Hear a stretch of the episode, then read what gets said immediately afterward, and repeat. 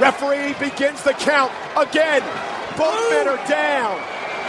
Look at the ring, Cole. Yeah, it looks like an art canvas, except that's not paint, that's blood. Well, it's Guerrero and Bradshaw's canvas for the time being. Referee's hurting still. They're getting nailed early by Guerrero inadvertently. The other ref got dropped early. I don't know where he is. Well, Bradshaw rolled out of the ring. Where's he going now? What is he going to do now? Oh, what he's doing is Bradshaw just grabbed the championship. Bradshaw just grabbed a steel chair. Well, what's Bradshaw No, doing again, here? haven't you done enough damage? Oh, Bradshaw. No, no, no, no, no. Well, Bradshaw's got the, the title behind his back. Yeah.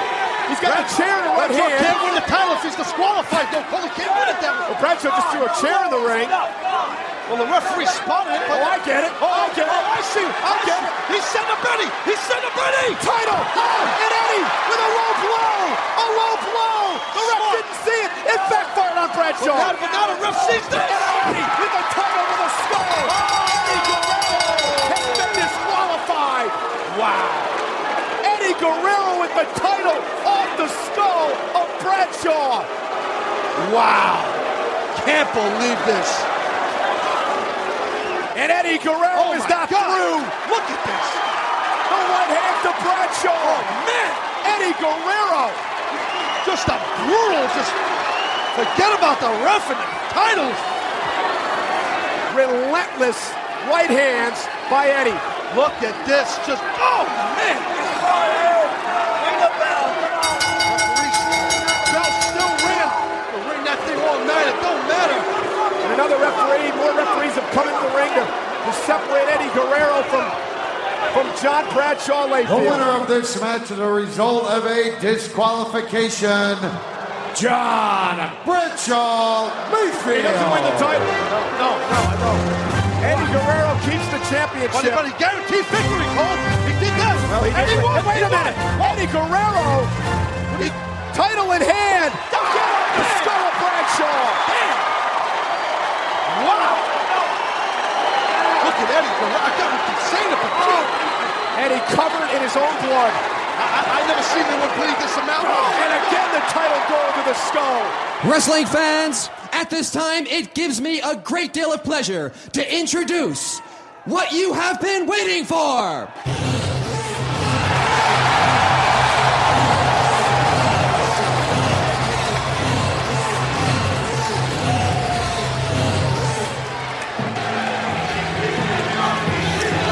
Ladies and gentlemen, my name is The Dirty Dog Darcy. So you can shut up and realize I am not the flavor of the month. I am not the next big thing in the WWE. I'm the only thing. I'm the only thing that matters because I am the best in the world at what I do. I'll say it again. I'm the best in the world at what I do. Do you understand what I'm saying to you right now? And you're listening to The Dog House with me, the Dirty Dog Darcy, over at MainEventStatus.com. What the hell am I looking at? When does this happen in the movie? Now. You're looking at now, sir. Everything that happens now is happening now. What happened to then? Past it. When? Just now. We're at now now. Go back to then. Now. Now? Now. I can't. Why? We missed it. When? Just now. When will then be now? Soon. And on this podcast, I talk about anything that's on my mind movies, wrestling, music, pop culture, politics, whatever. We came, we saw, we kicked its ass. Did you see it? What is it? We got it. Oh, what is it? Will there be any more of them? I knew it. I'm surrounded by assholes. Now let's get into the podcast. Keep firing, assholes! Or you could accept the fact that this city is headed for a disaster of biblical proportion. What do you mean, biblical? What he means is Old Testament, Mr. Mayor. Real wrath of God type stuff. Fire and brimstone coming down from the skies. Rivers and seas boiling. 40 years of darkness, earthquakes, volcanoes, the dead rising from the grave. Human sacrifice, dogs and cats living together, mass hysteria. Enough, I get the point. The cream of the crop. Nobody does it better.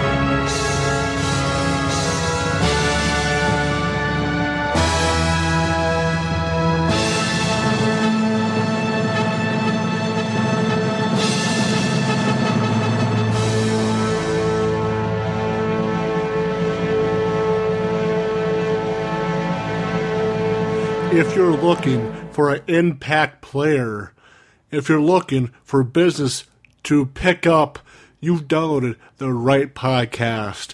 This is the Doghouse Podcast. I am the Dirty Dog Darcy. Thank you guys for listening. And on today's podcast, I am covering the very first of three, the first part of the trilogy, I suppose, of Eddie Guerrero versus John Bradshaw Layfield from 2004.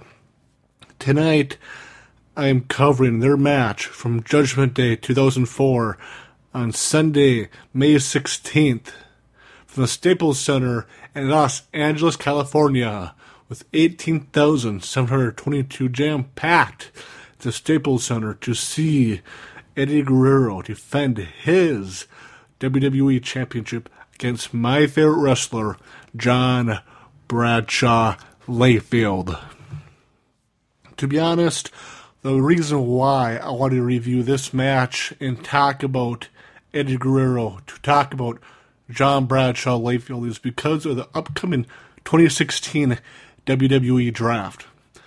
I was thinking, you know, most podcasts, wrestling podcasts out there, they'll be talking about, you know, the draft and everything that comes with it. So I wanted to think about doing something different on my podcast. So I was thinking, what can I do that's different?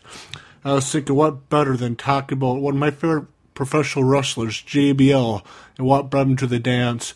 I felt like is this feud with Eddie Guerrero in 2004. I did some dirty little research in the hills.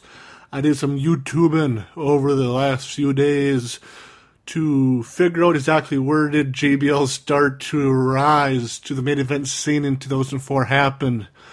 And I found a good YouTube video from SmackDown. It seemed like it was the SmackDown after the draft in 2004 because Paul Heyman uh, because Paul Heyman was the SmackDown general manager the week prior to to this happening, to this first speech that JBL gave, and on SmackDown, G, uh, on SmackDown, Paul Heyman told the APA, Farouk and Bradshaw that if they did not defeat the WWE Tag Team Champions of 2 Hotty and Rikishi, Ron Simmons was going to get fired.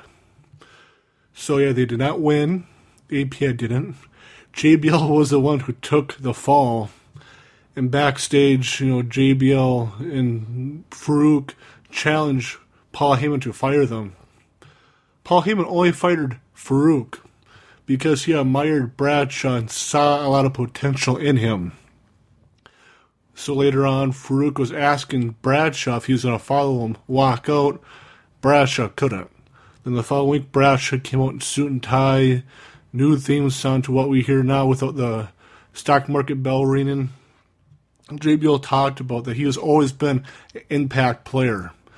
And in professional wrestling up to the week prior, he always thought wrestling was all about having fun, laughs, drinking beer, seeing the troops, and all that stuff. Then he said, then he finally realized that everything he's done in life, besides pro wrestling, he's been successful at it. He has been successful in the stock market. JBL said the seven years prior, he's been successful in turning a profit seven out of the seven years. He came out with a book, have more, have more money now. Has had his own radio show at that time, starting up shortly around this feud starting.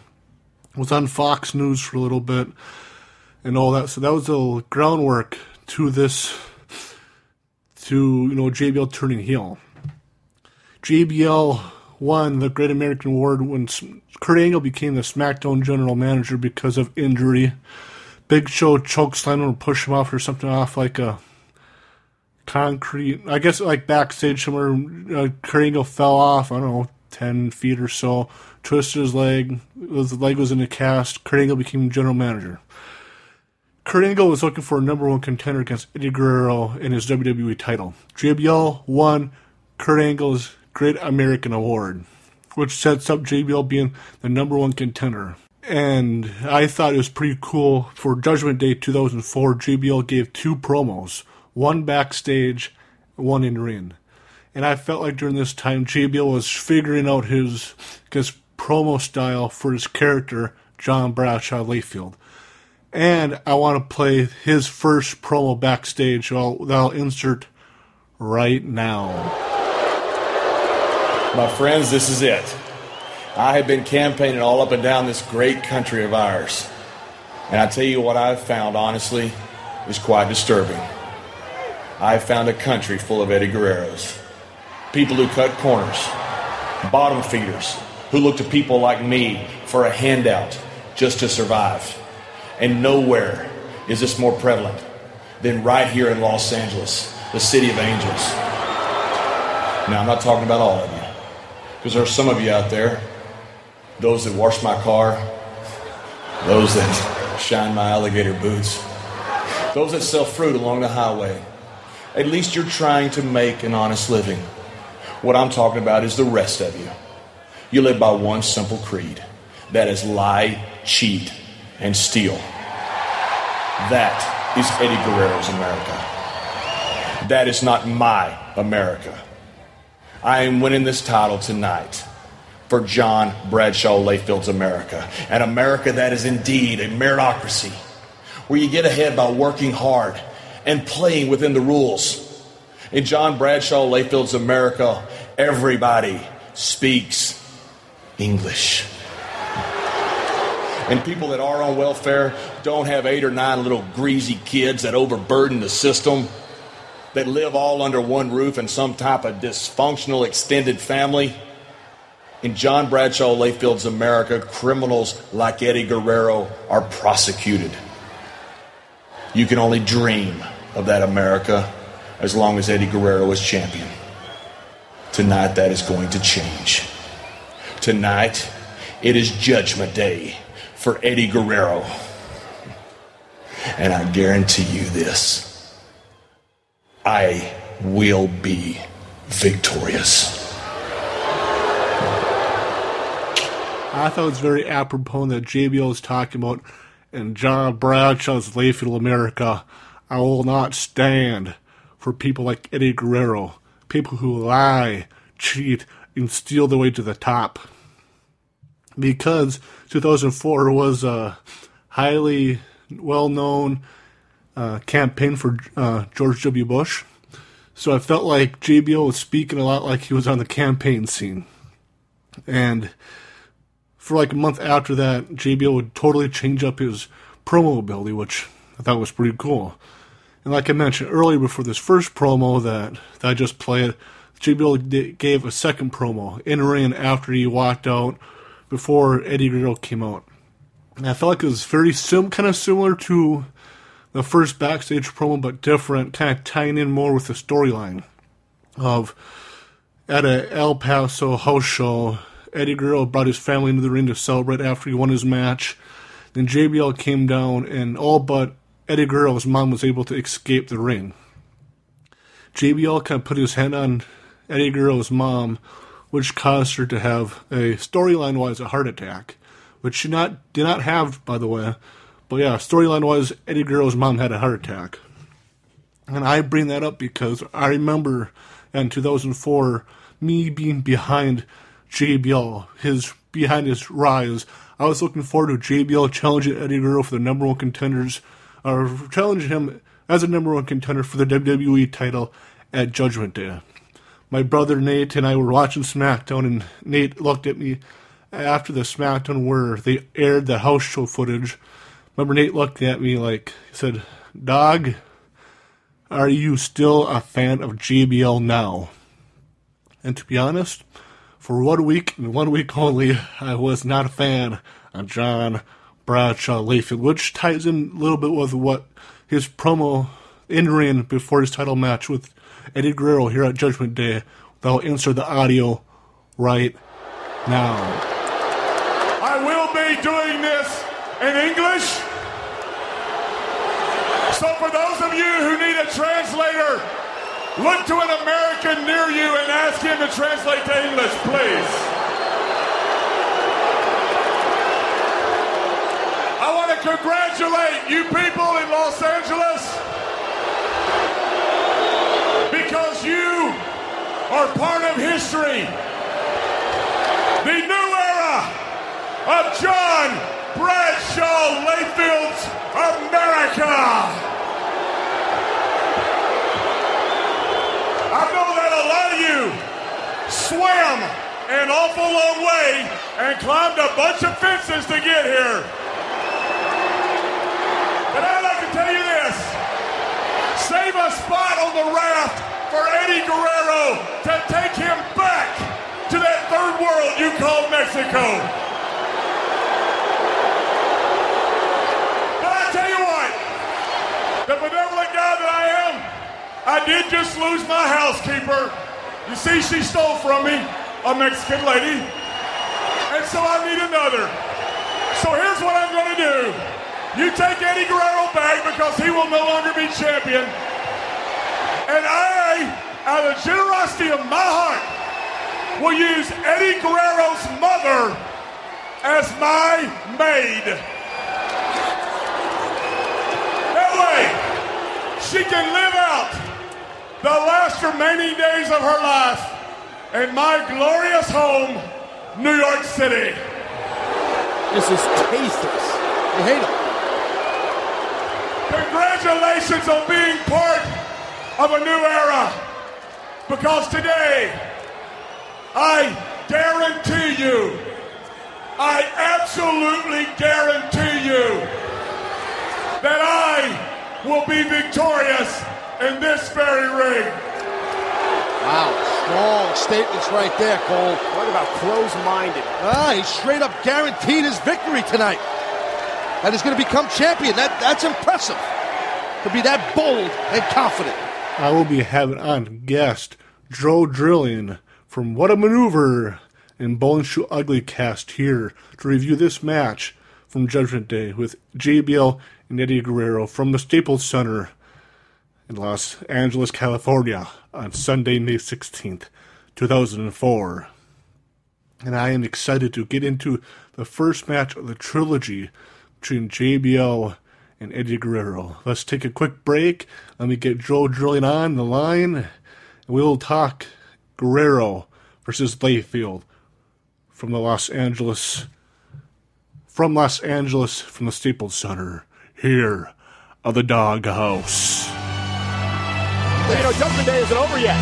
That's true. Because coming up next, it could be Judgment Day for one John Bradshaw Layfield. The WWE Championship is on the line. Eddie Guerrero against Bradshaw. Last time we saw Latino Heat, the WWE champion, he was getting sent to prison with the local police, but Guerrero's here tonight, baby. And for Bradshaw, he has made this matchup extremely personal. Ladies and gentlemen, from New York City, John Bradshaw Layfield. What greater success stories are there in America than me? I've got a financial book by Simon and Schuster out. I've got a radio show that starts May 1st. I have become the top financial analyst on network TV. I've got a portfolio has beat the stock market seven out of the last seven years. I have succeeded in everything but one thing, and that is wrestling. Because I thought it was more important to have a good time, to drink beer, to play cards, to visit our troops. But that ain't got me jack. So something's fixing to happen around here. You're fixing to see an impact. So get ready. Business is about to pick up. My God! Bradshaw, what the hell are you doing? What I say I do, and what I do, I do very, very well. Talk about impact. Wow. Ladies and gentlemen, The winner of the Kurt Angle Great American Award and thus the number one contender for the WWE title goes to John Bradshaw Layfield. Wow. Come on. Wow, he did it. who better to represent America than me? JBL, what I see is a great American Guerrero has stolen the spotlight from JBL. He's a thief. You are a black mark on society, Eddie Guerrero. You are a disgrace to America. You're going to pay for this, Eddie. You will pay. Ladies and gentlemen, a tragic incident occurred involving the Guerrero family. Eddie was in the ring, finished up a match, invited his family in to celebrate. And unfortunately, this tragedy followed.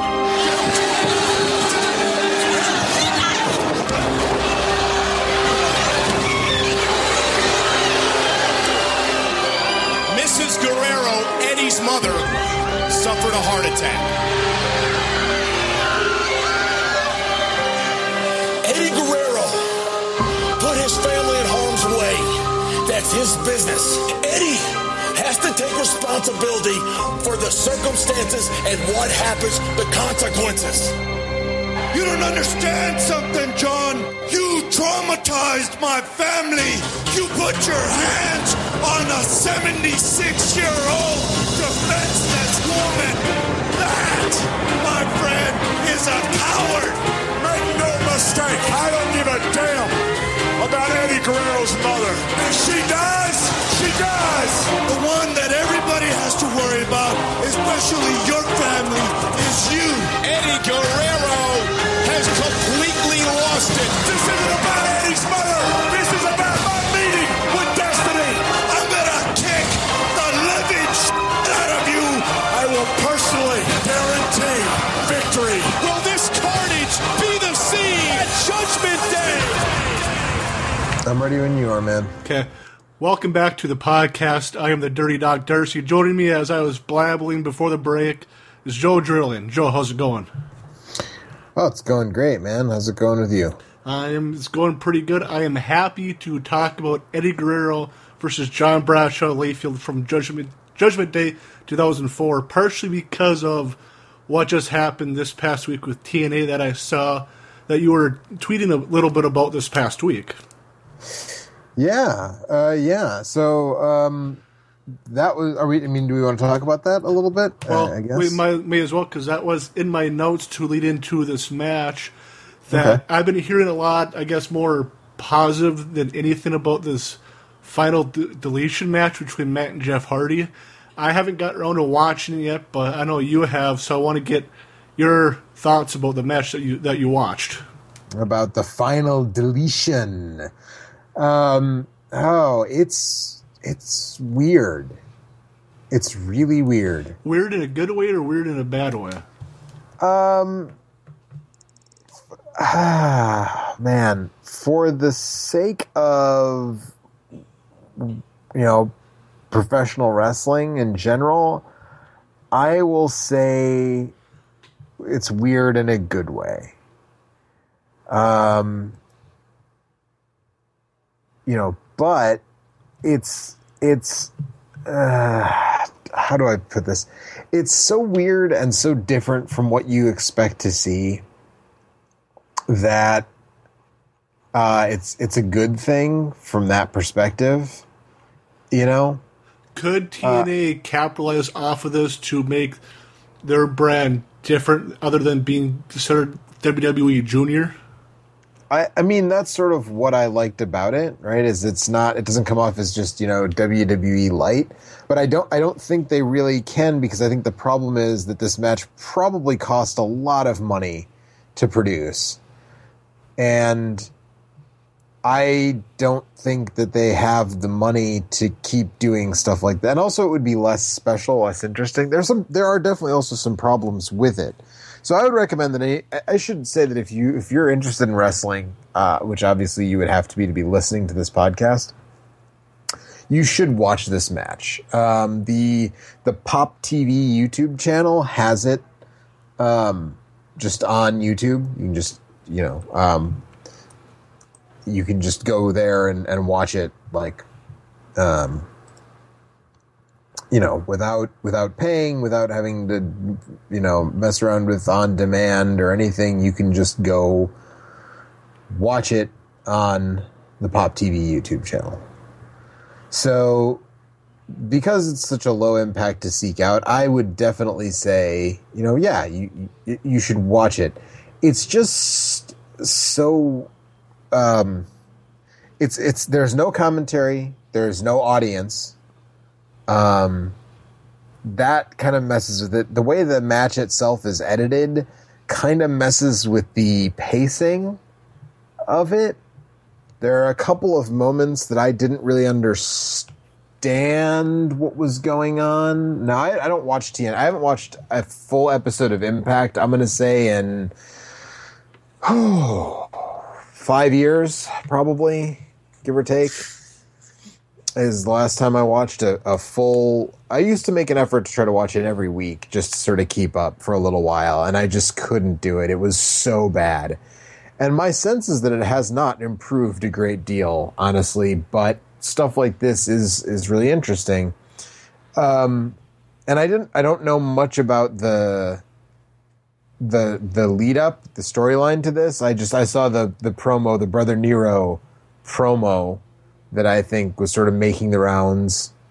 You know, where Matt is playing the piano and Jeff comes in and you know, Matt's like, Brother Nero and um, so I didn't know much about the lead up except that they are feuding and that Matt seems to regard Jeff as some sort of you know leech or some sort of uh, hanger on or Johnny come lately or something.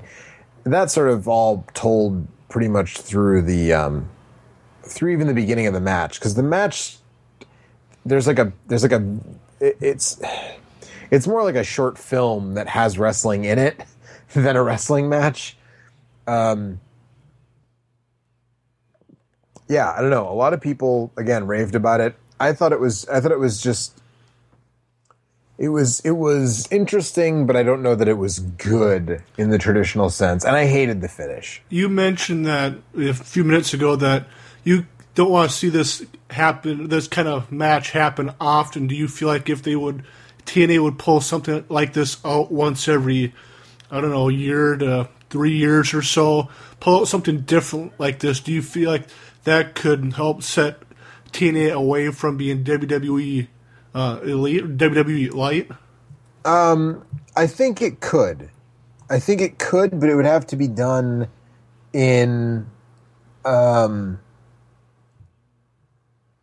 it would have to be done in such a way that um, it, I think it would be more than every you know three years. Otherwise, who's going to care, right? Um, but it would have to be done in such a way that it doesn't feel artificial.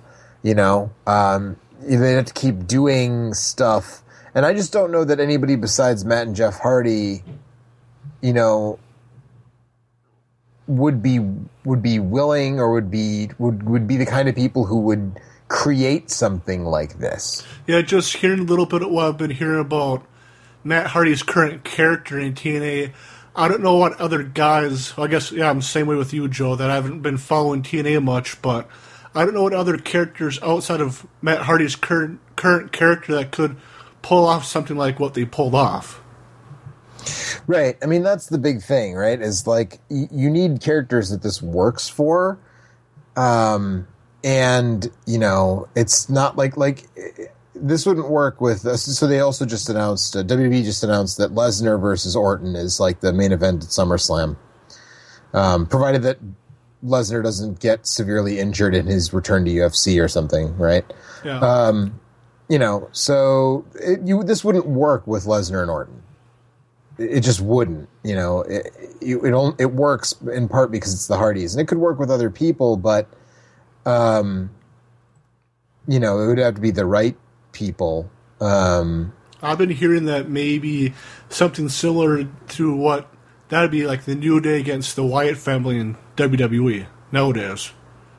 Uh, it sounds like they're trying to maybe do something similar to what the Hardys did in TNA.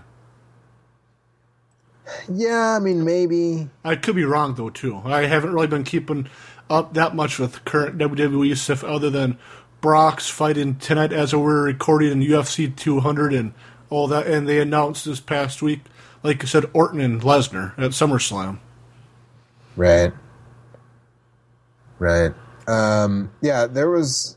I, I, it just I don't know. I would say watch it. I would say watch it, but temper your expectations because I know a lot of people, like Max Landis, said it was the greatest thing in wrestling since whenever, and a whole bunch of people. And I actually found an article on WhatCulture.com that is 10 reasons TNA's final deletion was a Shakespearean level masterpiece. and I would be extremely hesitant to put this on the level of Shakespeare, even bad Shakespeare. Um, you know, so um, yeah, I mean, I it it it was interesting, and it was interesting enough that uh, if you've been following wrestling for a long time, uh, you should watch it. That's that's. I mean, I don't want to give too much away because if you talk about it, it gets, it's not as. Um, it- it's good to go in blind, I think, just because it's it's so weird that coming into it and not knowing what to expect is part of the fun of watching it. Yeah, the reason why I wanted to ask you about that because and have you on to talk about JBL and Eddie Guerrero from 2004 is yeah WWE is having another draft coming up in uh, I think as are us recording I think in a week and a half or so. And I felt like for the first few years of the original draft in WWE I thought they were doing pretty well. And just with this final deletion match in TNA I feel like that helps bring up the conversation of what can WWE do differently for each brand to make this draft work. And I feel like, at least on my end, that I don't have that much faith in WWE altogether to do this draft very, very well. Um, I don't know. Um, I don't know. About I'm I'm cautiously optimistic about the draft. As I I said this on what a maneuver, but um, we did like sort of a we did like this weird mini draft, sort of on the spur of the moment when we were talking about it. And no, I, I remain um, cautiously optimistic. I think the roster is big enough, and you know, with SmackDown going live, you know, potentially there's fertile ground there. I guess I'm excited to see what happens. I I just I'm afraid that within a few months and by end of the year SmackDown is going to be the B show once again like it has been the last who knows how many years. Um, yeah, yeah. I mean, that's the big thing, right? SmackDown has not been relevant in some time, and this may make it relevant again. So, And I guess to kind of tie it into yeah the match that I'm having you on, where were you as a wrestling fan in 2004? I was, I was, I was working as a wrestler in 2004. Um, I was not watching much WWE though. Um, and in fact, this was the first time I had watched this match. And part of it was, yeah, part of it was not even that. Um, it was just, it, it wasn't necessarily the brand extension in and of itself. Um, but it just it, WB as a whole was just in a in. I mean, I know a lot of people look back and they go, "Yeah, you know, Benoit and Guerrero were the champion, world champions on WWE, and it was like the peak of their careers." And there was a lot of garbage in the 2004, 2005 WWE is really hard to watch. Um, you know and and it was just it was hard to watch then. You know i still watched a lot of tapes and dvds and i watched you know japan stuff and i was working in the indies and watching a lot of that stuff but i just really wasn't paying that much attention to wwe i always watched wrestlemania you know and usually like summerslam the big pay-per-views and stuff like that but i really was checked out on most of the week to week and then the pay-per-views for a good portion um, uh, of this stuff Well, I don't Uh, blame you because yeah, when when I was you know I, I watched you know this match with those two guys, and I watched their Great American Bash bull rope match, and I think right around this time on both pay per views they had Mordecai on and trying to build him up as, I guess like the another version of the Undertaker, and obviously he would later later on become Kevin Thorn on the ECW brand, and a lot of I feel like especially on the Raw pay per views as well. I feel like most of the pay per views outside of the world title matches were the shots. Uh, yeah, I mean a lot of that's accurate. I just remember 2003. I still was watching pretty religiously, and 2003 beat me down so badly that eventually I just, I just more or less stopped watching WWE because, yeah, like you said, a lot of it was, a lot of it was the shits. Man, the roster was, they, they, they, they brought in the, um, you know, they brought in the brand split idea because they had such a big roster, but so much of it was that was just like the era of the super generic looking white guy. Like that was when like they had like Lance Cade and and, and like they were using Mark Jindrak and Sean O'Haire and like a lot of these dudes who were just eh, Sean O'Haire, I guess, to a lesser extent, but like a lot of those dudes, Chuck Palumbo and like they were like you know white dudes with with you know bodybuilder type bodies and like short you know, sort of close cropped haircuts. And that was like a ton of the roster and like regular, you know, trunks and boots. And like that was half the roster. Um, you know, it's just like this isn't, you know, they did that Mr. America bit with Hulk Hogan in 2003 and like all of a sudden Kevin Nash is back in the main event and JBL is having an ascent and I, JBL. This is this is the best match of JBL's career, I would say, almost without and, argument. And to be honest, you know, with me had coming up with the idea of thinking about a you know match or a feud from the original draft. This, you know, I to be honest, I loved JBL in 2004. That uh, I was going through some hard times. My grandfather was diagnosed with cancer. You know, a couple months before JBL, you know, got his descent, like month or two before us WrestleMania 20, and I JBL's ascent to uh, I guess the main event scene helped take me away from my grandfather dealing with stomach cancer. And I was thinking, who can I get on to talk about one of the JBL Eddie Guerrero matches? I remember thinking about you, Joe, because I remember you not being a fan of JBL, which is why I th- thought, why, why not have you on for this match? Because I watched yeah, this match, their Great American Bash match, and their cage match from SmackDown, I think a week or two after their bull rope match, and I feel like this is probably the best match out of that three match series. Uh, sure. I mean, I don't. Again, I wasn't watching a ton, so I don't. I can't compare to those other matches necessarily. But uh, yeah, I mean, guilty as charged. I hate JBL. I think he, I don't. He's better than you know.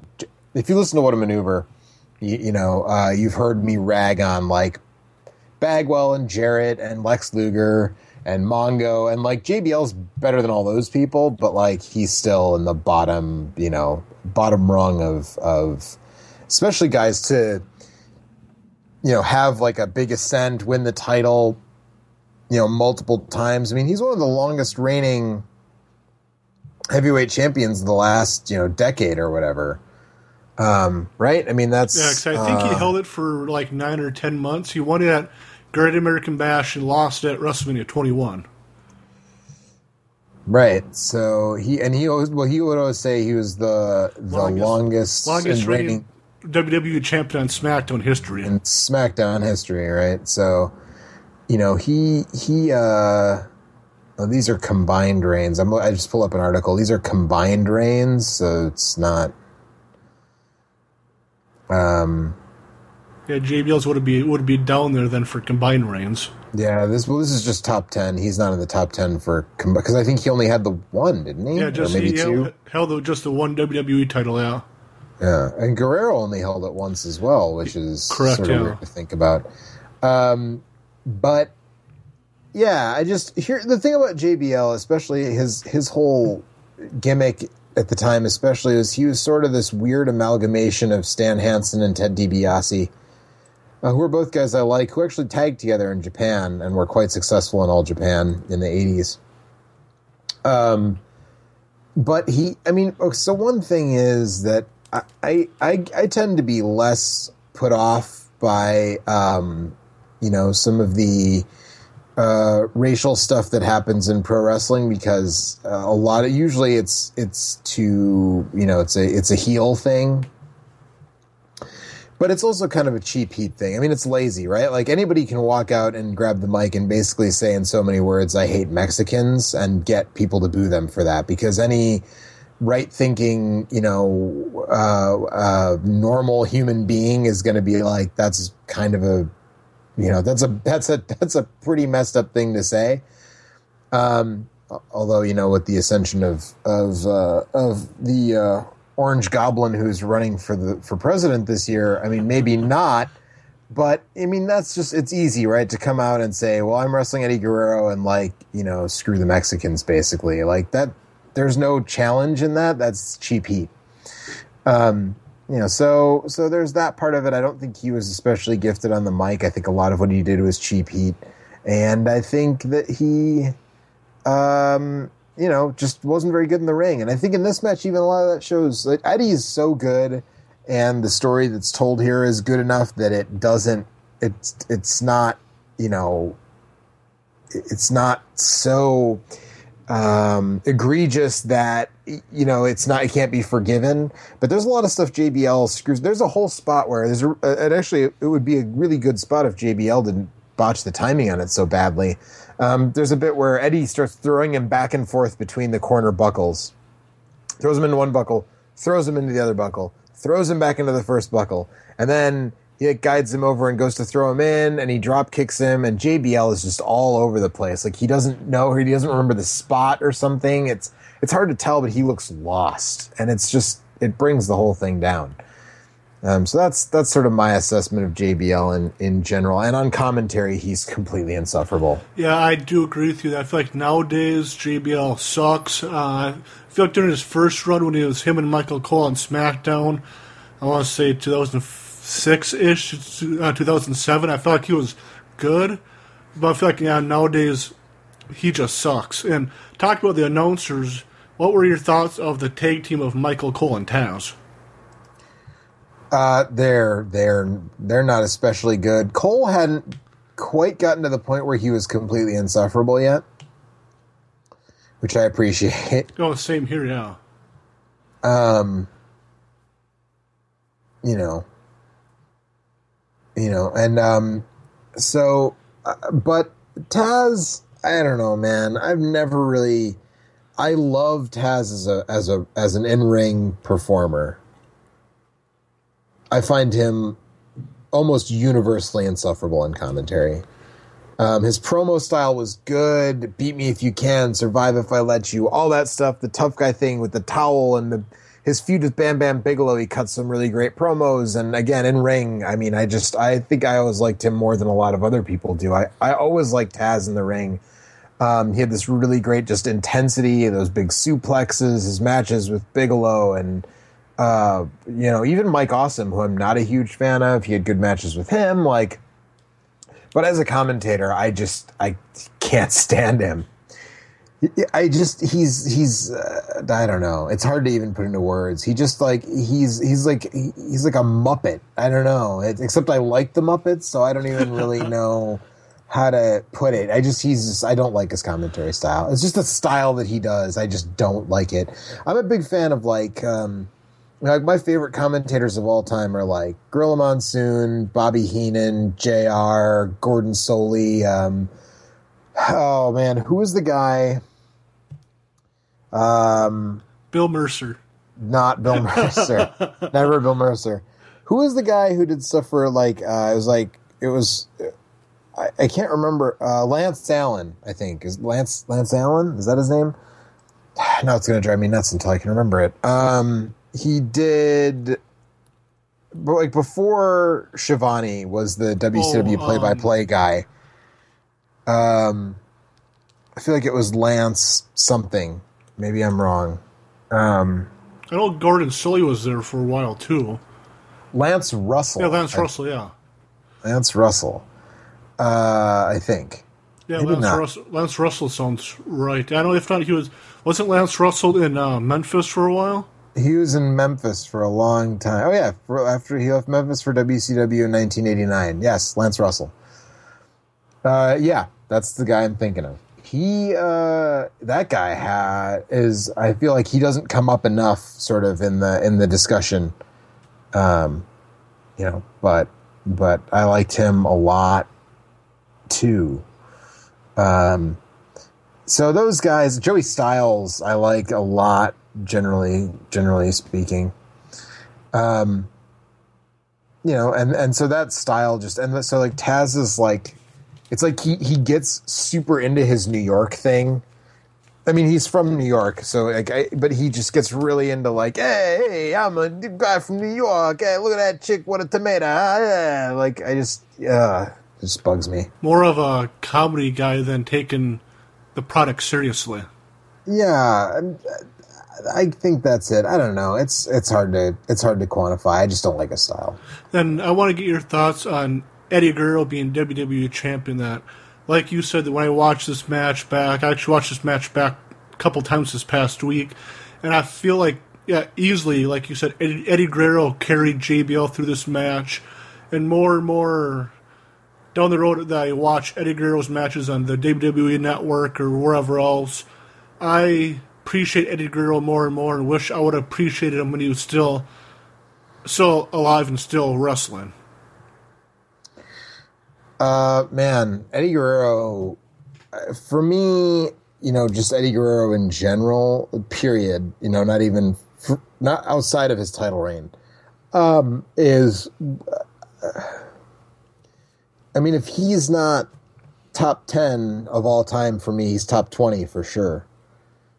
Eddie Guerrero is so good. He was so good.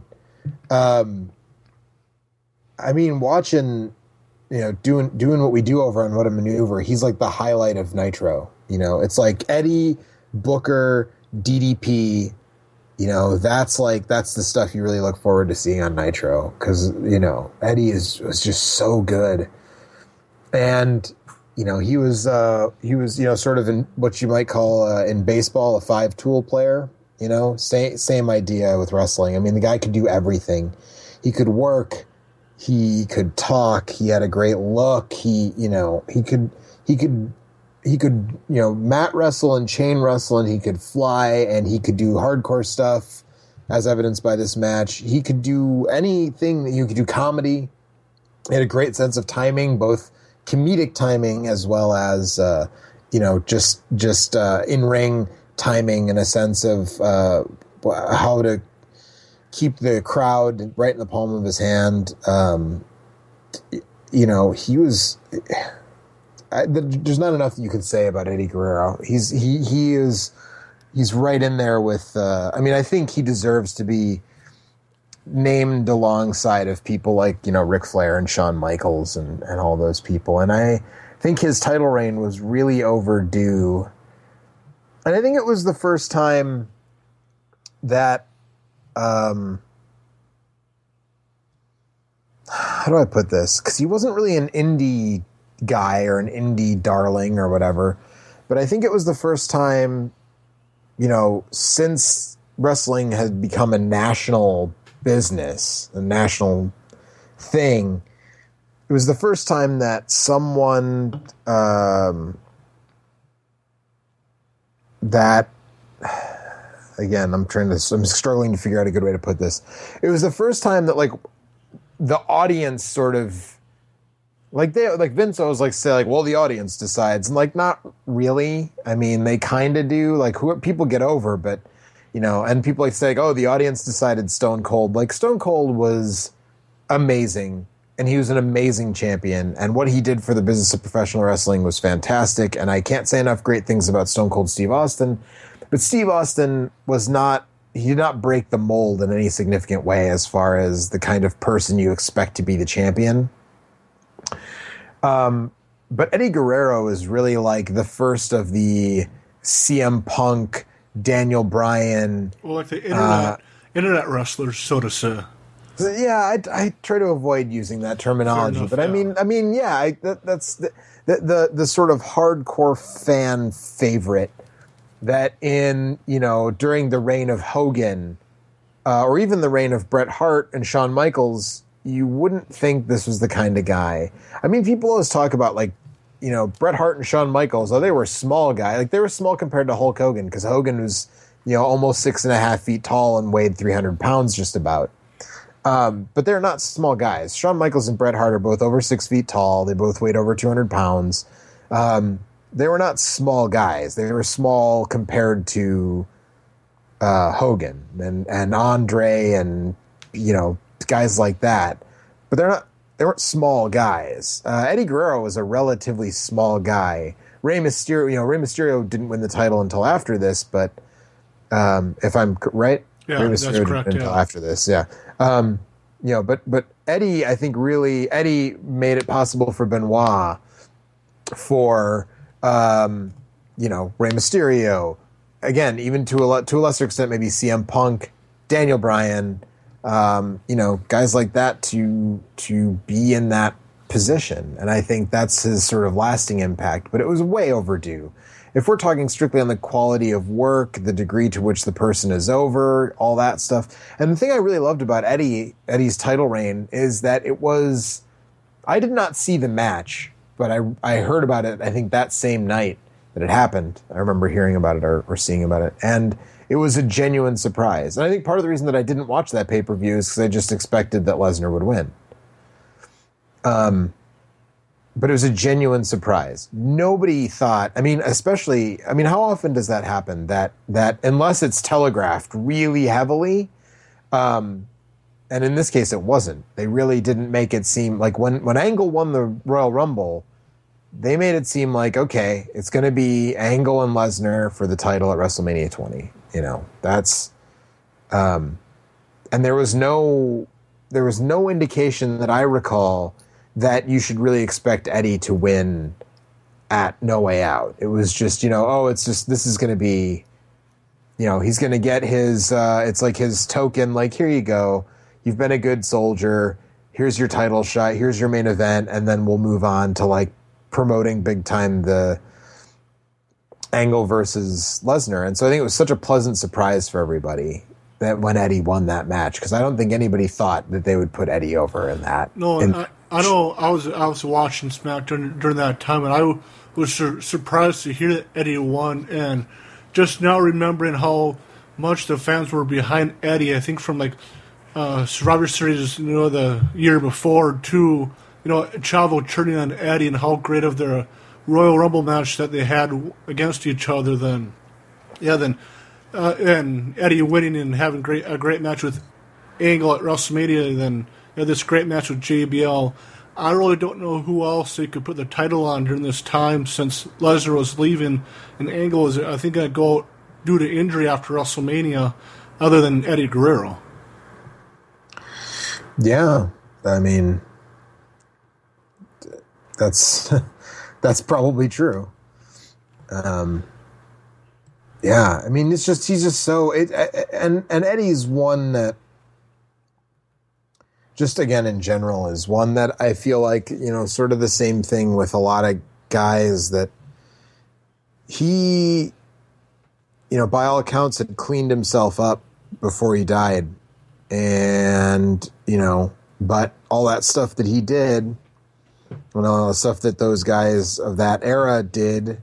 And hopefully not too many of the guys in this era are doing although some of them it's pretty obvious that they're maybe not natural athletes. Um, but all that stuff that he did including you know performance enhancers and whatever else um, you know he, again by all by most accounts he was you know clean by the time he died. But that stuff just catches up with you. And I and it's really I think all the more tragic that he had uh, at least as far as the alcohol and the drugs and stuff was clean and uh, died anyways you know um, because of what that stuff does to your body long term um, so I think it was all the more tragic that we lost Eddie as early as he did because I think uh, I don't know if he'd still be wrestling today, but he certainly would have had a, a. I mean, he had several good years in front of him.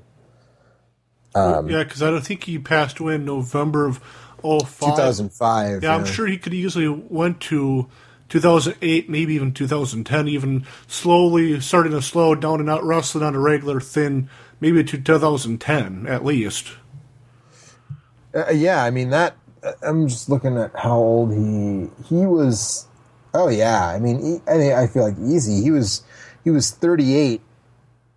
Uh, he was 38 when he died. Um, you know, he was he would have been 40 in 2007. So, and he had just turned 38. actually. He just turned 38. So he, uh, yeah, I mean, I, I really think um, he he probably had a good five or seven years uh, ahead of him if he was if he was alive today. Uh, he would be you know he'd be 49 so he probably would be out of the business by now but that i mean who knows there are guys older than 49 who keep wrestling undertaker does it but you know Ric Flair. uh, Ric Flair. uh, but I mean, Triple H is 46 and he just won the title, you Yeah. know, uh, la- last year. So,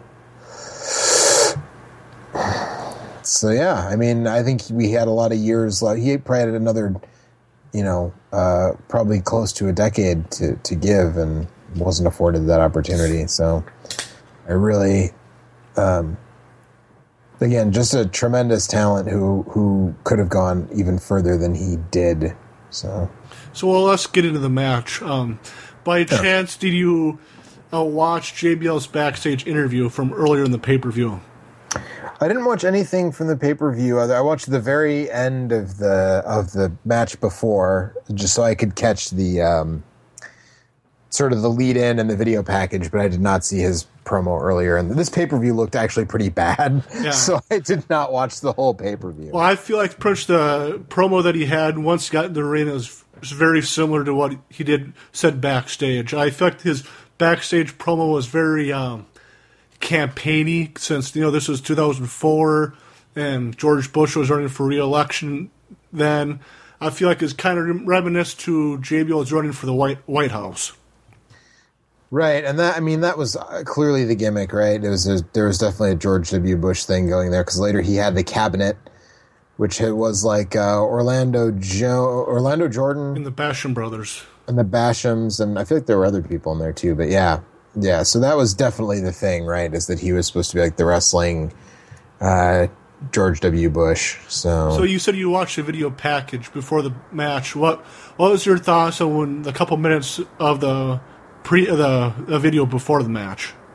Well, I guess the main Uh. thing I want to ask you about is the whole storyline with Eddie Guerrero's mom have, faking a heart attack. yeah, right. That was.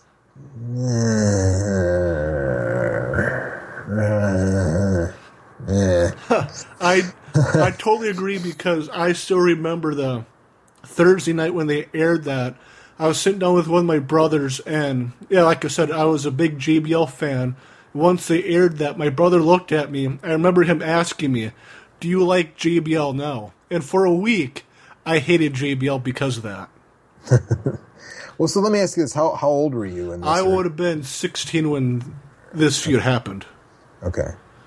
So I was in college uh, when this was going on. So yeah, I mean, I I um yeah, I think that the the heart attack thing is a it's just it's just kind of in poor taste. I just uh, it it never comes off right. It, whenever they do, they did a thing where Flair had a heart attack on air in WCW or something, and I remember that being a disaster and um any anytime they try to do something like that it just doesn't come off right and i, I didn't it didn't it didn't work for me. Um you know but it it definitely whether it worked for me or not it clearly worked on the audience right the Yeah. crowd in general and and i mean it set up the thing and, and what i do love about this is they do come out and they definitely bring the hate Yeah, which this match. which I agree with, and yeah, because I feel like a lot of matches start up with tie-ups and all that. And I feel like this match didn't, and I thought that helped, especially the opening sequence of those two brawling, especially Eddie bringing the heat to JBL with you know punches and brawling outside the ring, and I that's something I really enjoyed. Absolutely. And I really I wish that some people there are people who could take notes on this, right? Because again, even though I don't much care for JBL, this has been handled better than I mean, their matches I mean, okay, so I've become that guy uh, who's apparently known on wrestling Twitter for being the guy who hates lockups. um you know, like people will see that in a match that I'm not even watching, and they'll be like, they'll they'll like at me on Twitter to be like, these guys just locked up, and you know, like, uh, it, so.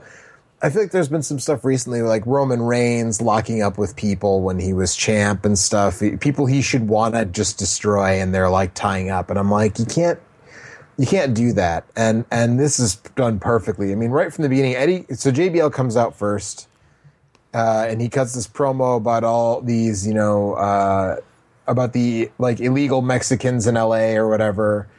And that if they take Eddie back after he wins the title, then he'll be kind enough to hire uh, his, Eddie's mom as his maid, as his new maid, because he fired his old maid for stealing. Because she was stealing, of course, right? But yeah, yeah, so so I mean, and right away Eddie comes. So Eddie comes out second. He comes out in the lowrider. He gets out of the lowrider. He goes right in there and he goes right after JBL.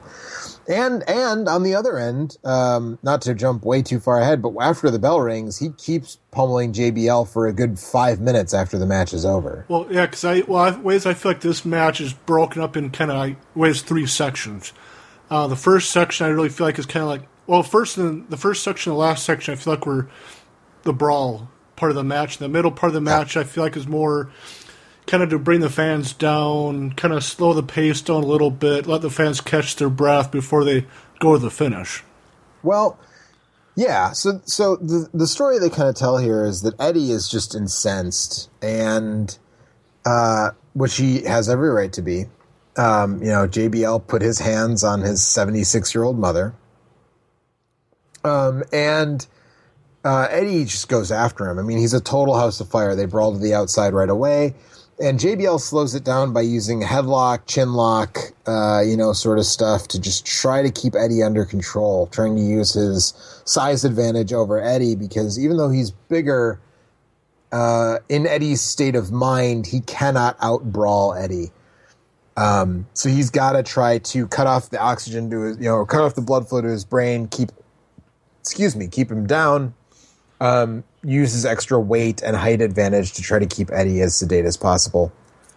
And when that doesn't work, he hauls off and whacks him in the head with a chair. Yeah. so I do feel like the first part of the match, JBL was the cowardly heel. I yeah. want to want to make sure he's trying to get away from from Eddie for sure. Yeah, and I and I felt like that was a unique story with JBL having like a foot on Eddie, and I assume at least hundred pounds on him too. That like you said, that Eddie was a House of Fire, wanted to get after JBL for what JBL did to his mother, and I guess I really like that that story that they told throughout the match.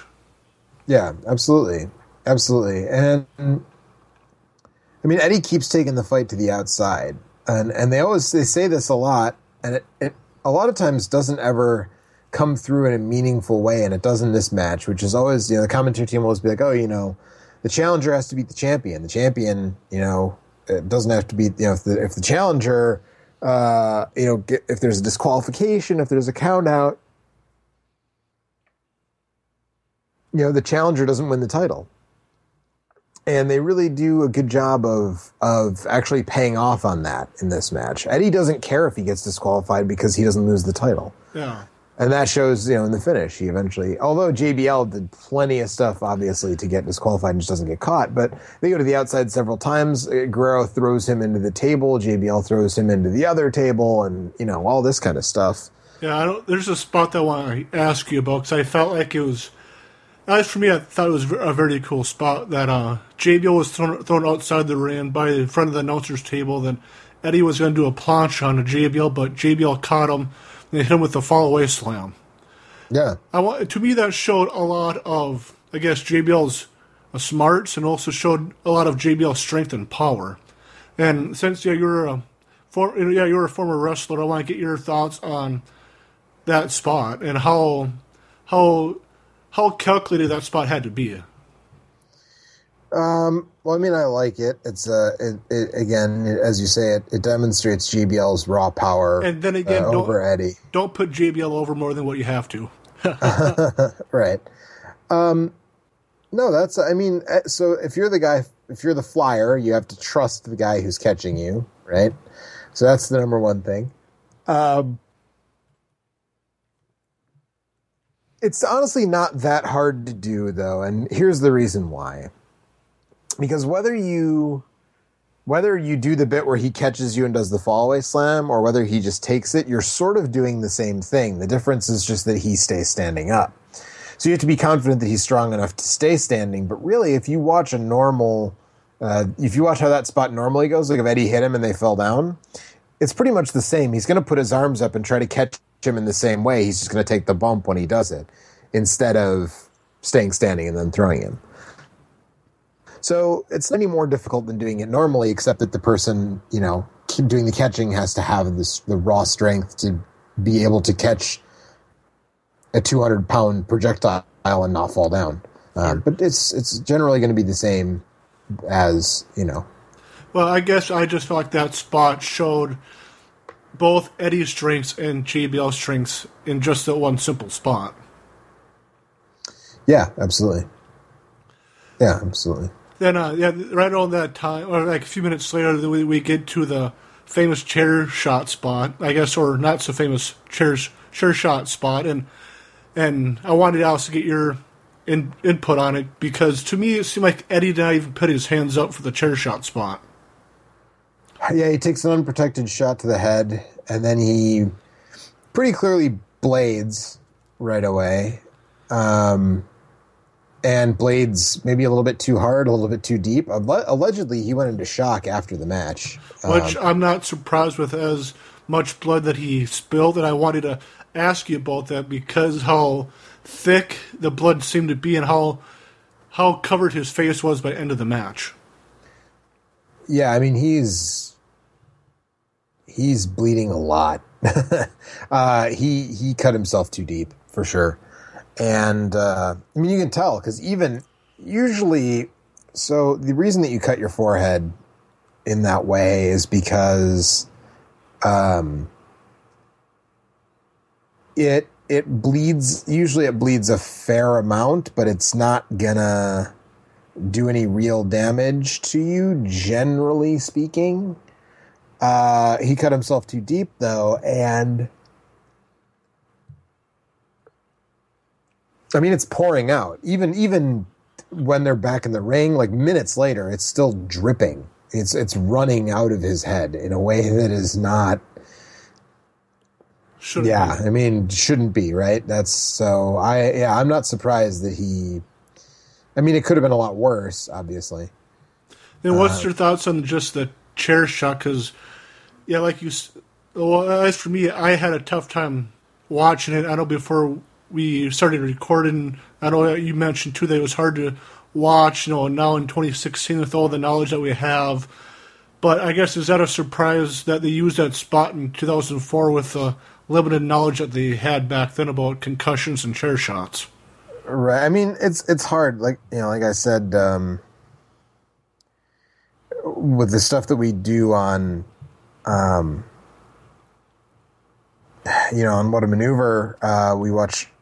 You know, I, I think probably most people listening to this are probably familiar with with my sh- with our show, my show uh, that I do with my friend Eric. Uh, what a maneuver! But we do its chronological look at the sort of Monday Night Wars era. We started in 1996. We're in mid 1998 now and uh, that was the era of the unprotected chair shot and like you a lot of times not even for a good reason i mean this is a big pay-per-view championship match so if there's a good reason this is as good as they come but there's matches there's total throwaways where mick foley you know will take just a unprotected stiff unprotected chair shot to the head just because um, and it's really hard to watch after I think after benoit um, you know, and with a lot of the stuff that's happened in the NFL and, and, you know, what we know about concussions. And I mean, I have, I've had, uh, you know, four or five concussions myself. Um, you, you, it just, yeah, it makes you cringe. It really does. And, and the, the blood doesn't, uh, the blood bothers me because there's so much of it. But doing blood, doesn't really. I mean, WWE really goes a walks a mile around doing blood when they can avoid it. Um, I mean, essentially, it's only if you get actually busted open do they do blood now. They don't. They don't blade at all. It seems like. Um, you know, blood I'm fine with, but the, the, the unprotected chair shot makes you cringe. And JBL gets. He gives uh, JBL an unprotected chair shot before the end of the, or after the bell, I think it is. Yeah, I, I feel like with this big chair spot that JBL hit with Eddie, I feel like that's probably one of the bigger spots from this match, and I feel like even 12 years later, it's probably one of the more famous spots from this match and from their feud. Oh, absolutely. But I think that's got more to do with the amount of blood rather than Fair just it's an enough, yeah. unprotected. Because the unprotected chair shot was way more common before Benoit. The unprotected chair shot was very commonplace, um, and again, especially in the '90s, uh, it was really super commonplace in the late '90s to do unprotected chair shots. Um, and I just don't, I don't really understand that. Um, you know, there's not really a lot I, in my mind. There's not a great, there's no great reason to do the unprotected chair shot. Um,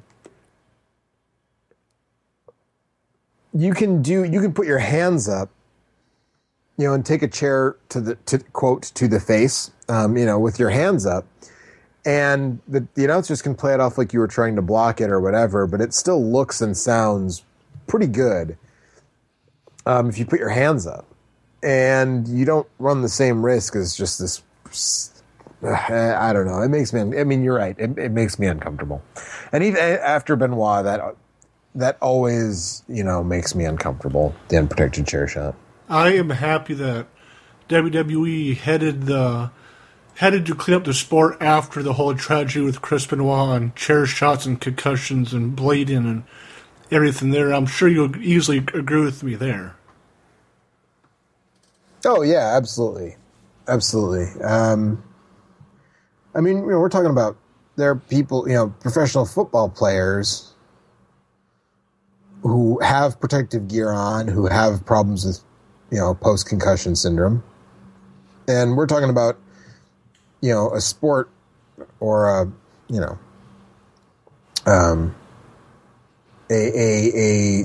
I hesitate to call wrestling a sport, but you know, a, a performance in which you don't have that, um, that gear, the helmets and stuff, and you're. I mean, it was it was probably overdue. Well, obviously it was overdue, right? Two two people lost their lives, arguably because, well, three people lost their lives, arguably because um, the wrestling business didn't do a good enough job taking care of um, its performers, and that it took that. I mean, but I agree with you. I'm, I'm glad that at least once something happened, they took some action, but.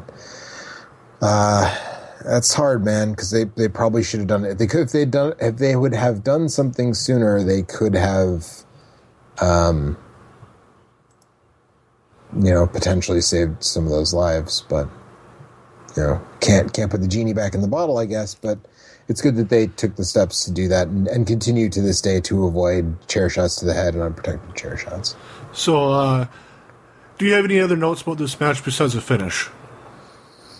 Um, not really. I mean, once I, I really like that. Even once Eddie is bleeding, you know, JBL it turn it slows down, like you said, the pace slows down a lot, which it should. Um, JBL, he keeps trying to win, and Eddie is just too fired up. You know, he's just there's too much fight in him to lose. Um, you know, and and so everything that JBL does, even it's a clothesline from hell. Although, you know what? Actually, the one other thing that I hate about this, there's one thing that I I hate hate about this match. The ref. Well, the ref, bump. Eddie Guerrero turns around to hit the ropes, and he bumps into Brian Hebner, and Brian Hebner sells it for like 15 minutes. It's like he got hit in the head with a hammer. Eh, that ref bump seemed so simple that it looked like they may, may have butted heads, and it really didn't seem like it did that much effect to Eddie Guerrero. But like I said to Brad Hebner, it knocked him out for majority of the match. He sells it like he's dying. I mean, it's ridiculous. Um, because it's really just they just bump shoulders, and like he's out for like no joke. If people who haven't seen this match, I'm not exaggerating when I say that Hebner sells that them bumping into each other for like a legit 10 minutes, if not longer, and doesn't move at all. It's absurd. So that I didn't like. Um, but yeah, so you know, even when, when JBL's trying to wake up the ref, and you know, Eddie just barely kicks out of the clothesline from hell after uh, um, Little H comes down. And Little H takes a bump. Hart takes. Then he gets ref bump too, and he takes a harder bump than Hebner does, and doesn't sell it for nearly as long. Uh, what I think. Uh, what is your thoughts on JBL's power bomb that he hit a few times in in this match? Because it seemed like JBL is trying to set up this power bomb as his, I guess, secondary finisher. Yeah, they certainly. It seemed like that. Yeah, that they were they were trying to have him do a power bomb as his finish instead of the clothesline from hell, which I don't really love the clothesline from hell, but uh, I think it's unique enough that it probably works a little better, and it looks brutal, right? I mean, it looks like he takes guys' heads off with that clothesline. Um, that I don't love it, um, but I, I mean, a million guys have done the power bomb. There's nothing interesting or unique about doing a power bomb, so I think I'm glad that they eventually abandoned that. But uh, yeah, it's weird. It's weird to see that. It's weird to see them trying to get the power bomb over as a as another finish. Looks, I feel like the only other move that JBL is really known for, besides the clothesline from hell, was a fallaway slam. Right.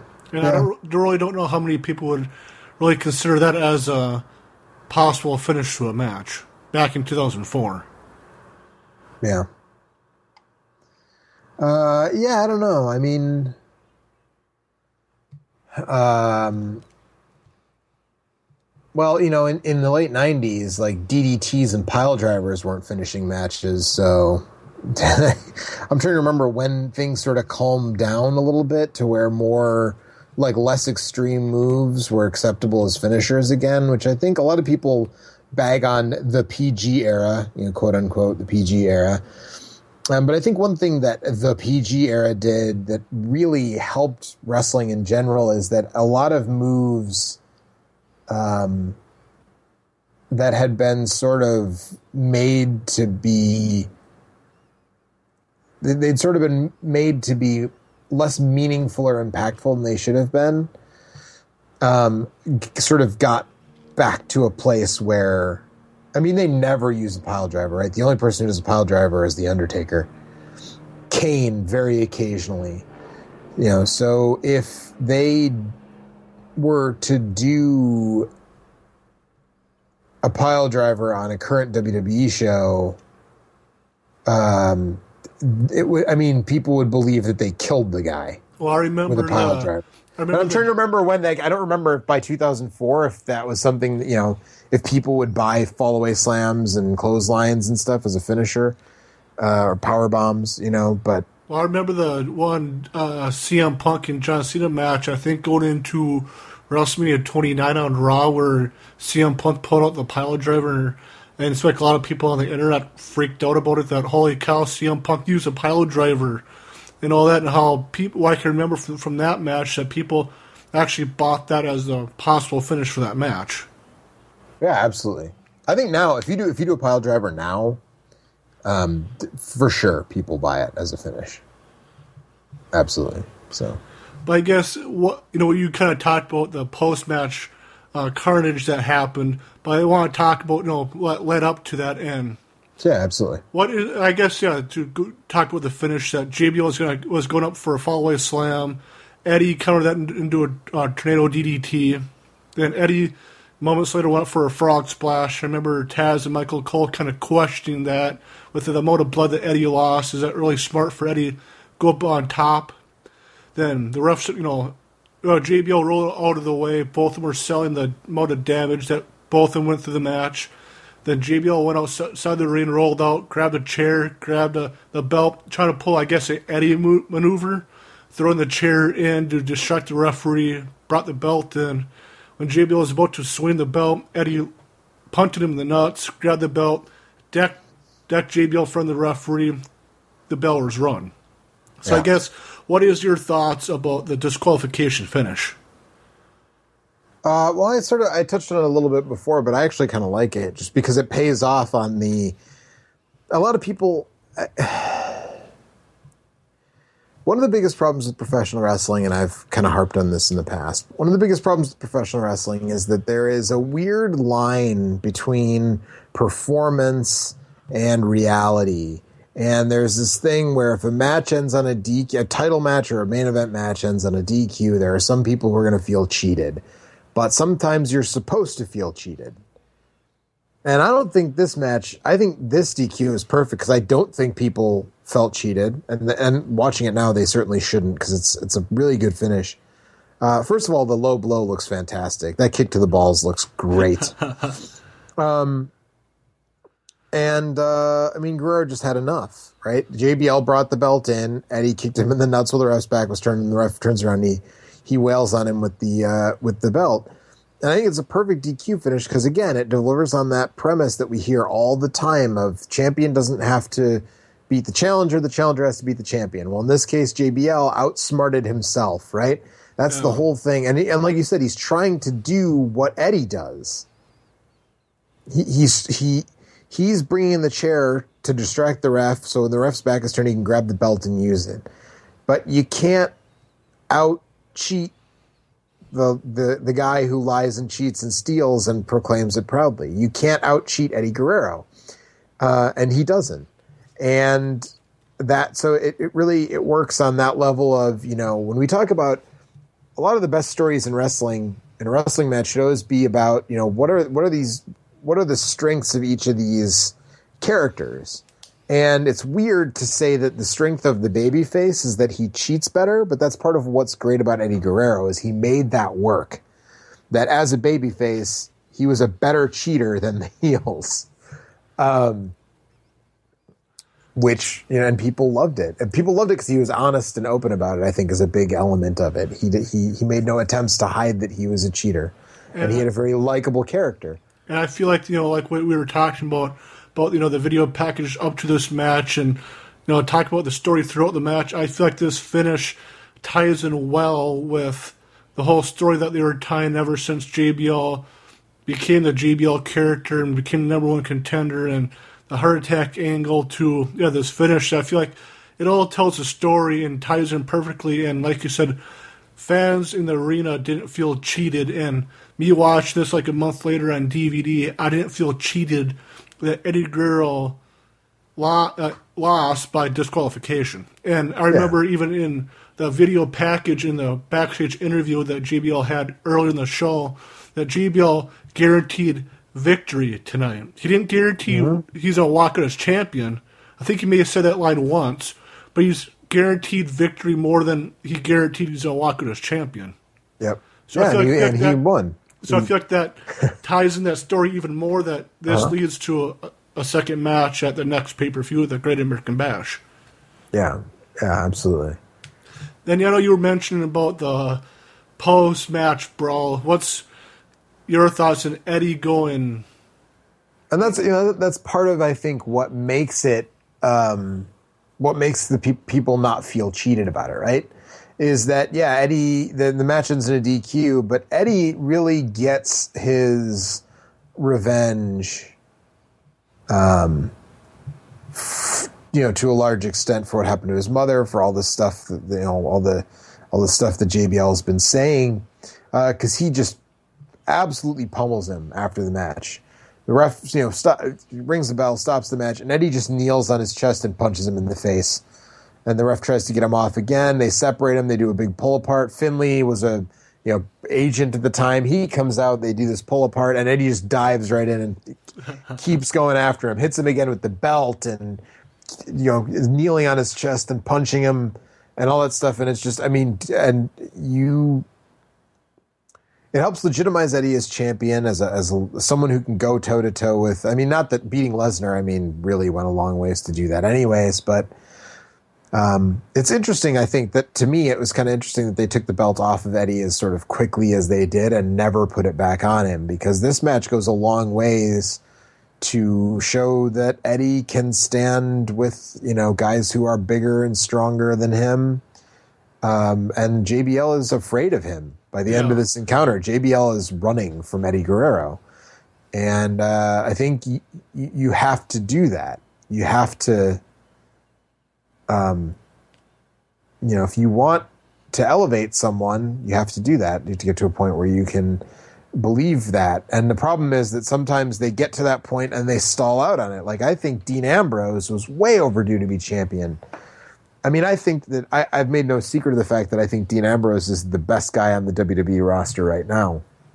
So I think he deserved to be champion for a long time. But uh, they've had him built to the point where, you know, you believe that whoever Ambrose is in there with, you believe that he's a contender because they did they did such a good job of building him up from the time he was in the Shield until about a year ago. And then they got to a point where they were just spinning their wheels with him because everybody was like, when is this guy going to be champion? You know, he should be. And he was always in the, he'd float in and out of the title picture, but they did that. And with Eddie, I feel like they sort of did it, which is maybe a better way to do it, honestly, is they did it kind of after the fact or during, you know. Like I said, like we were talking about earlier, nobody thought he was going to be Brock Lesnar.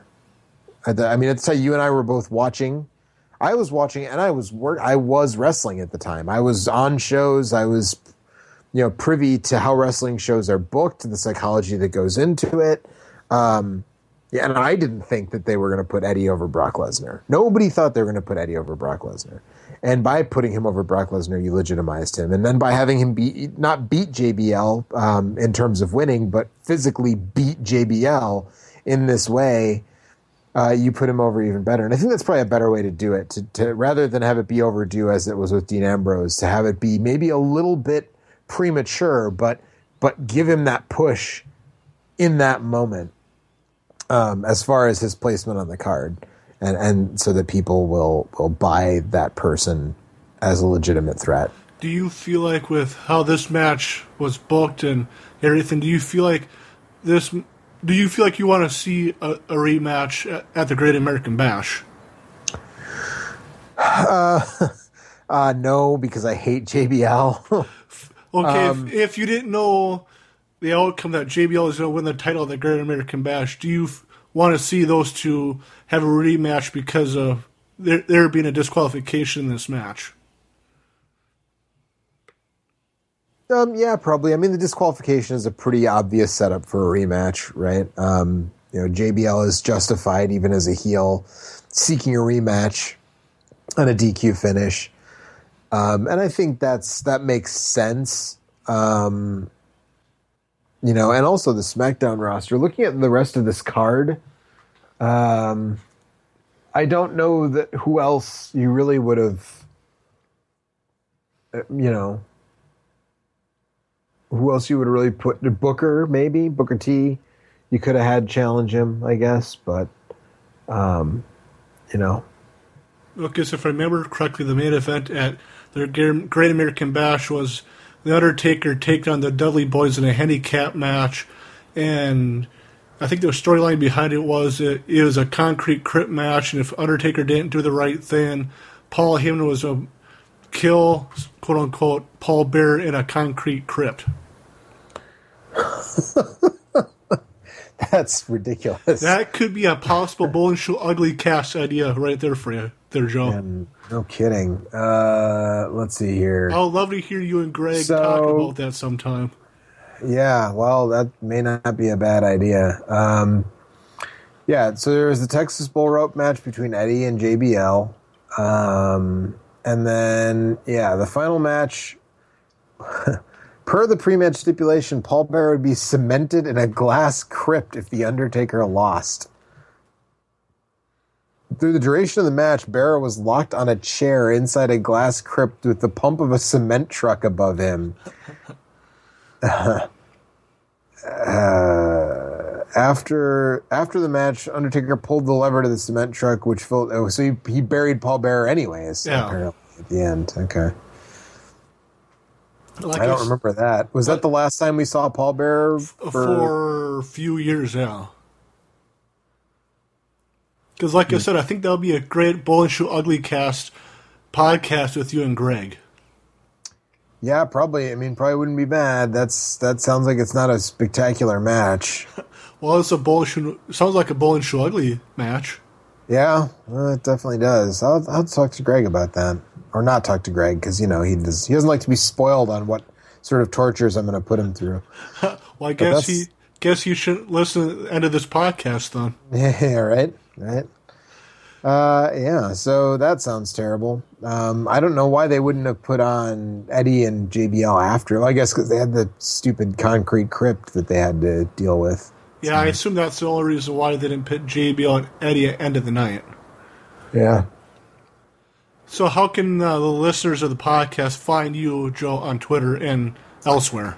Uh, you can find me on Twitter at shake underscore well, or you can check out my wrestling podcast feed, which is where I also often tweet about wrestling, if that's what you're interested in hearing my thoughts on, which is at what underscore a underscore maneuver. Um, and that is for the What a Maneuver uh, podcast, which is a week by week look at the Monday Night Wars era, starting with, we started on January 1st, 1996 and we are currently up through um, we're in we're in May of 1998 right now. So if you want, and we started considerably before the WWE Network existed. So if you you know uh, want to, but if you want to watch along with us on WWE Network and hear our thoughts, you can go to uh, whatamaneuver.onthestick.com and uh, wait, or is it? Let me double check that. I think it's. I think that's correct. Yeah, whatamaneuver.onthestick.com. Um, and you can you can listen to our download and listen to all our episodes there, or you can um, uh, subscribe on iTunes. And I did uh, send out a you know, couple of tweets to get any questions, and I did get one question for you, Joel, but we already answered it. I'm sorry, Bill Mercer, with your hashtag world class screw job. I guess you got screwed out of having your question answered for the podcast. Yeah. It's like Bill Mercer's been uh, pretty popular on What a Maneuver lately. Oh yeah, he's. I, is he still alive? I wonder. I feel like we talked about this. and There's a shooter. There was a recent Yeah, I recent thi- ish. I think last time I had both you and Eric on the podcast, I think shortly after you, one of you guys sent, uh, I think a tweet to both Beverly Hills and I about that that uh, Bill Mercer did a you shoot you- you shoot DVD or something like that. Yeah, something like that. so Well, thank you, thanks again, Joe, for coming on the podcast. yeah, thanks for having me, and uh, I'm sure we'll do it again sometime. Bouncing off the announce table, Eddie Guerrero. Oh, wait a minute.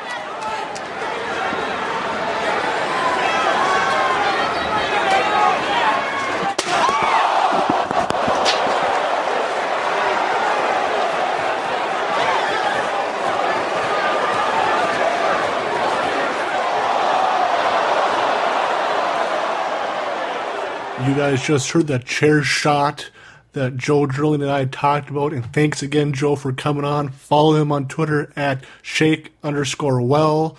That's his personal account, or on his What a Maneuver account, what underscore a underscore maneuver. Check out his podcast, What a Maneuver, and Bowling Shoe Ugly Cast. Two podcasts I greatly appreciate and greatly enjoy. Guys, I hope you enjoyed this podcast. You guys can follow me on Twitter at Dirty Dog MES. That's dog as in D A W G at Dirty Dog MES. You guys can listen to the Doghouse podcast over at, at our website, maineventstatus.com. Again, that's maineventstatus.com. Guys can listen to us over on SoundCloud, soundcloud.com slash maineventstatusradio. Again, that's soundcloud.com slash maineventstatusradio. And we're also on iTunes. Search out either the Doghouse Podcast or Main Event Status Radio. Hit the subscribe button. Please rate and review the shows. Help us move up the charts.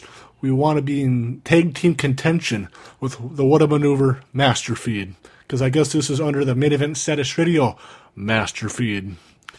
For Joel Drilling, I'm the Dirty Dog Darcy. I bid you guys adieu.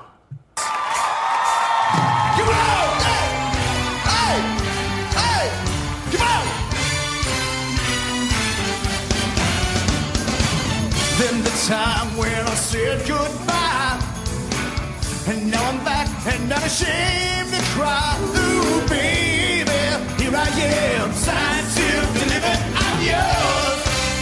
Ooh, yeah. I said goodbye, and now I'm back, and not ashamed to cry. Ooh,